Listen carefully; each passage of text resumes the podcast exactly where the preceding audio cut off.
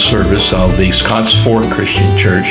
I am Otis Clark, the minister, and we are pleased that you have chosen to worship with us and to share in the preaching of the Word. This morning I'm going to talk on a subject, Words on Fire, and I will be reading from the book of James. I shared with our church uh, last Lord's Day that I was going to be preaching from the book of James for a while it is a, a tremendous book in the Bible.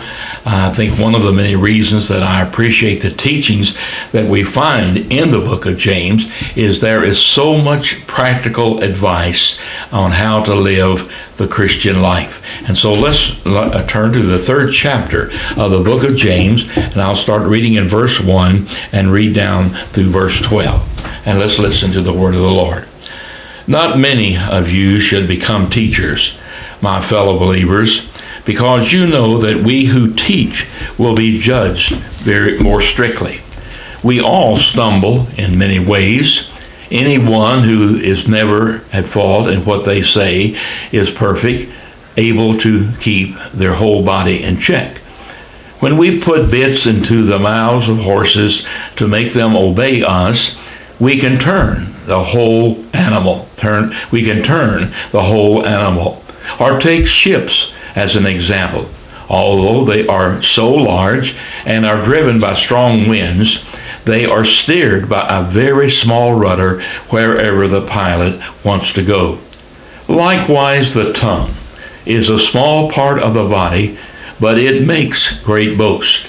Consider what a great forest is set on fire by a small spark. The tongue also is a fire a world of evil among the parts of the body. It corrupts the whole body, sets the whole course of one's life on fire, and is itself set on fire by hell. All kinds of animals and birds and reptiles and sea creatures are being tamed and have been tamed by mankind. But no human being can tame the tongue. It is a restless evil, full of deadly poison. With the tongue we praise our God and Father, and with it we curse human beings who have been made in God's likeness. Out of the same mouth comes praise and cursing. My brothers and sisters, this should not be. Can both fresh water and salt water flow from the same spring? My brothers and sisters, can a fig tree bear olives and, uh, and or a grapevine bear figs? Neither can a salt spring produce fresh water. On the onset of our message today, I want to ask all of us a question. How concerned, as we go through this life, are we concerned about being the very, very best Christian that we can be?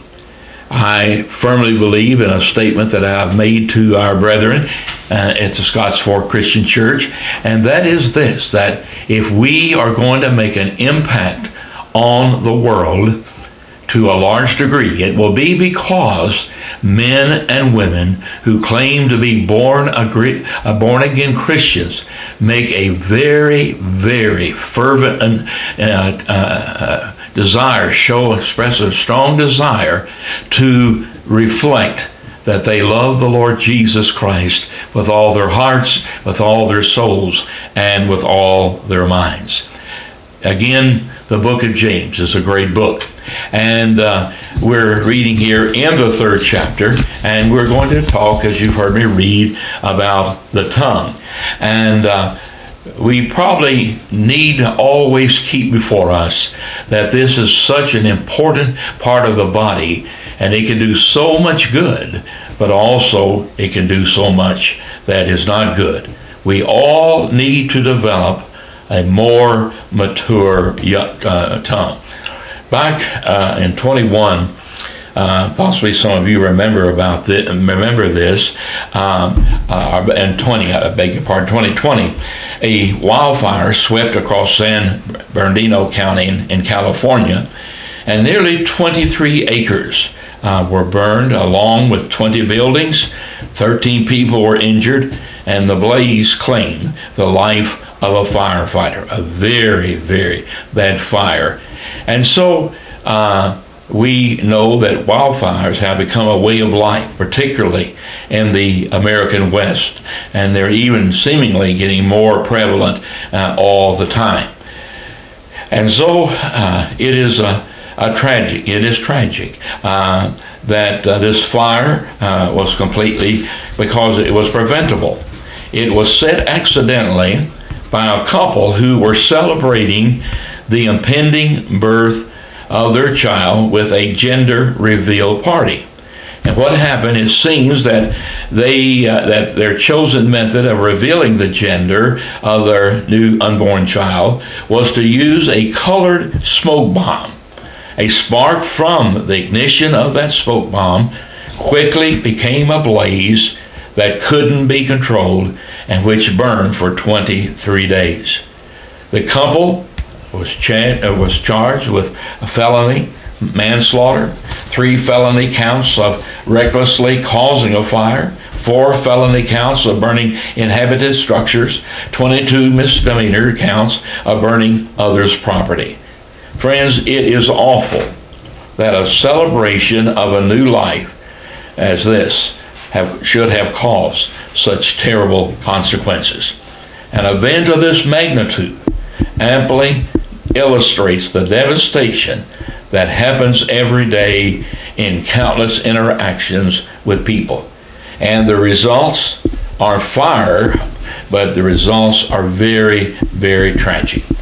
The, destru- the destruction comes from words like spoken words, typed words, damage that damage relationships, incite reactions, cause mayhem in families, cause all kind of conflict in schools, trouble in businesses, and heartaches in friendship.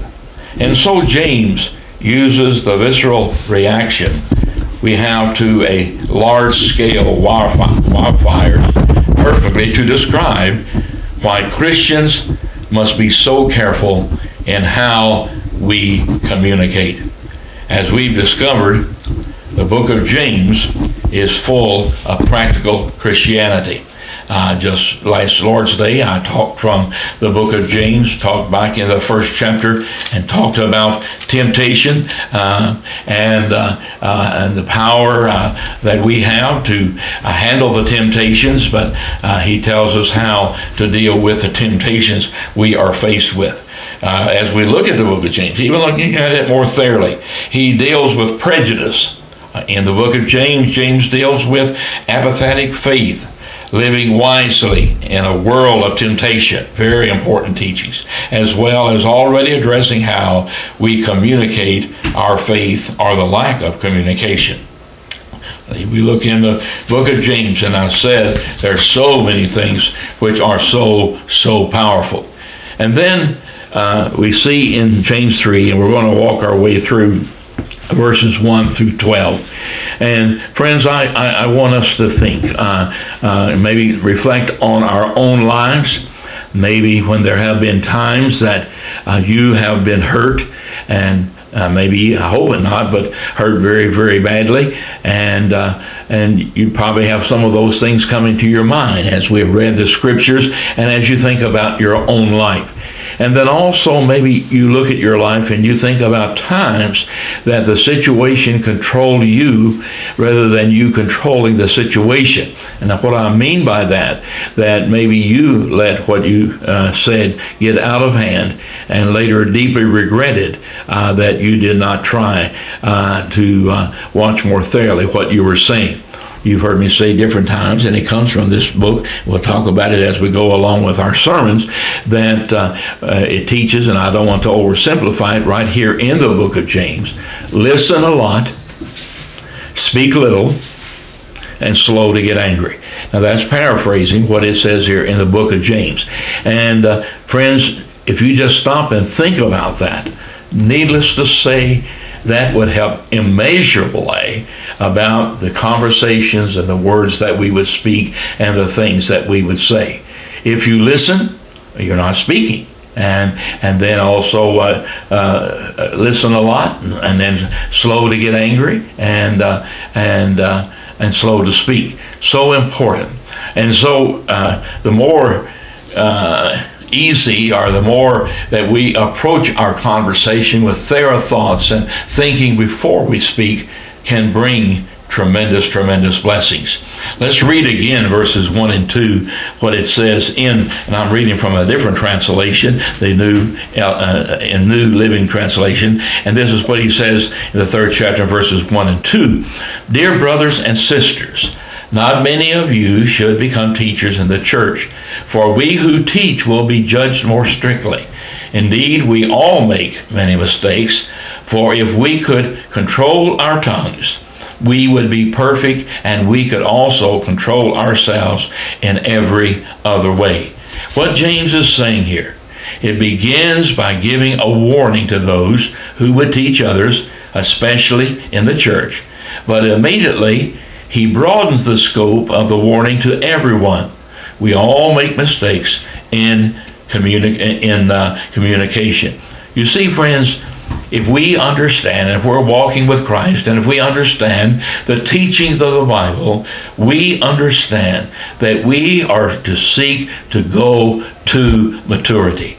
In other words, maybe some of the things that might have tripped us up in uh, past years and all as we were in the process of growing spiritually, growing strong in the Lord. Because of our maturity, we hopefully would, are better at handling uh, what comes to us. And so this is what James is saying here as he speaks to the Christians at that time and Christians in all time to come is our goal is maturity uh, I think there is merit, and I encourage you to grab a hold of these words, and that is as a Christian, many, many things that we want to be mindful of day unto day as we live our lives.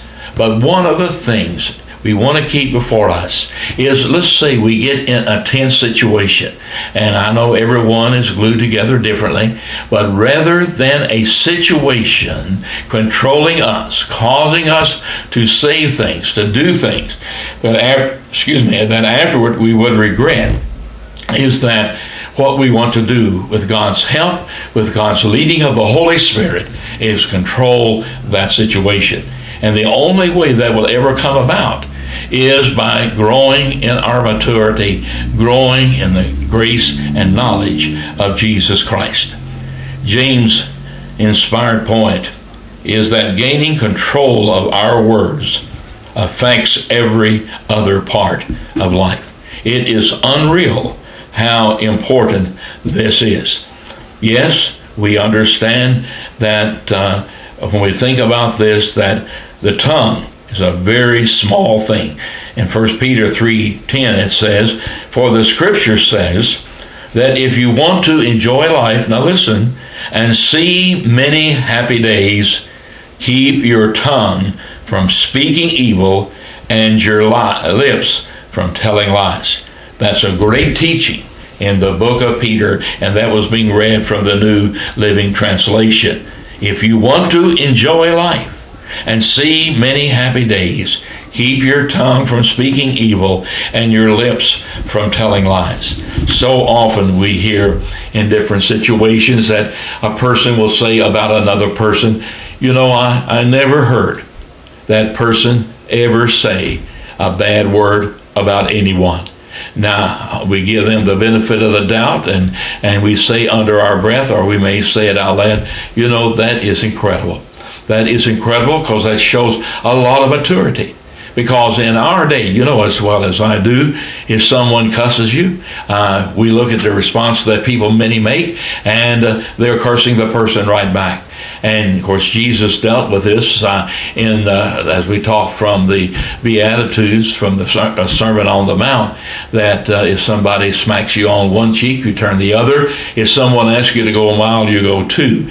And so recognizing how powerful the tongue is, it is so, so important that we learn to control what we say. A small thing. In James 3 3 and 4, it says, We can make a large horse, again, this is the, in a New Living Translation, we can make a large horse go wherever we want by means of a small bit in its mouth. And a small rudder makes a huge ship turn wherever the pilot chooses to go, even though the winds are strong. Friends, how we need to recognize something here, and that is that it only takes a few words to make a huge difference. And James talks a whole lot. He gives a lot of teachings in the third chapter of the book of James about how that uh, the use of the tongue, the, the troubles and the heartaches that it can break. Also, back in the book of Proverbs, in the 16th chapter, verse 24, uh, one of the beautiful proverbs, and it says this uh, Gracious words are a honeycomb, sweet to the soul, and a healing to the bones beautiful words. And we need to realize today, in thinking about that maybe we're the only Bible that people are reading. We know that uh, churches, people have stopped coming to churches. I, I certainly uh, feel for, well, I say I feel for them, I do, because I think the particular reasons as to why they have come to that conclusion that they do not need to gather as we have been commanded to do, forsake not the assembling of ourselves together as the manner of some, some is. For if we sin willfully after we have received the knowledge of the truth, we remaineth no more uh, a sacrifice. And so there remaineth no more a sacrifice. And so we need to see, as uh, uh, it says in James, the third chapter, verses 3 and 4. Let me read it again, or let me read it now. We can make a large horse go ever go wherever we want by means of a small bit in its mouth, and a small rudder makes a huge ship turn wherever the pilot chooses to go, even though the winds are strong. Kind words, friends, are like honey sweet to the soul, and healthy for the body. You know as well as I do, we appreciate, we appreciate uh, people sharing with us genuinely, not uh, from hypocrisy, not from hoping to gain something for themselves by saying what they say to us, but a word fitly spoken. You really, really cannot put a price tag on it, so to speak. It is so, so meaningful. Kind words are like honey. In James, third chapter, verses 5 and 6, it says this In the same way, the tongue is a small thing that makes grand speeches, but a tiny spark, just like the fire out in San Bernardino, but a tiny spark can set a great forest on fire. And among all the parts of the body, listen, James says, the tongue is a flame of fire. It is a whole world of wickedness corrupting your entire body. It can set your whole life on fire, for it is set on fire by hell itself. Notice, notice the huge differences uh, and how there can be negative and the harm that they can do. So sad. Many, many people use their mouths, use their tongues, use their speech to use the Lord's name in vain and it not faze them at all. I'm not acting like I am so religious, but it just breaks my heart to see in our day how that there continues to be an escalation of using the tongue, of using the mouth to do so much of breaking the teachings of the Ten Commandments. Friend, I ask you, as I ask at the front end to hear of this message, how close are you to Jesus Christ? How big of a desire do you have to really, really uh, be a genuine Christian and to be salt of the earth, to be a light of the world, to be a shining example? You see, friends, too often the barb of our tongues dig blood from the soul of others. Sometimes we substitute styles of communication like sarcasm to try to cover up our evil thoughts. Sarcasm comes from a Greek word, sarx, the word for flesh. And what we're saying there is you go back to a Roman uh, person uh, uh, uh carrying a sharp whip, uh, which would cut into the flesh of his horse. And that's roots of our word sarcasm, words that lacerate and hurt. And you probably are saying, if I could sit down and talk with each one of you, you would probably say, I have had people to say words to me and just cut to the bone. I've had people to say to me through life, said, Brother Otis, I'm just having such a hard time with this because their words were so harsh and it just cut right to the heart of, bone, of my bones. We need to set the right course. And James talks about that in James, the third chapter, verses 7 through 12. People can tame all kinds of animals. They can tame birds, reptiles, and fish, but no one can tame the tongue. It is reckless and evil, full of deadly poison. Sometimes it praises our Lord and Father, and sometimes it curses those who have been made in the image of God. And so blessing and cursing come pouring out of the same mouth. Surely, my brothers and sisters, this is not right. Does a spring of water bubble out with fresh water and bitter water? Does a fig tree produce olives or a grapevine produce figs? No. And you can't draw fresh water from a salty spring. Here are some of the semi good news with a warning built in. Our words have the potential of duality. James asks the rhetorical question can both states of being exist together? And absolutely not. Salt and fresh water cannot come from the same source. Recognize that we practice hypocrisy with our words at times.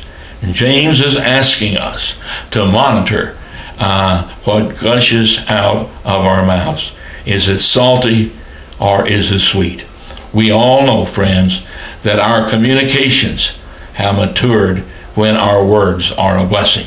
I hope and pray that as you think about things that you have said to family members, as you said to friends, as you said to loved ones through the years, and that they have come back and that they said to you, you have no idea how much I appreciated your words.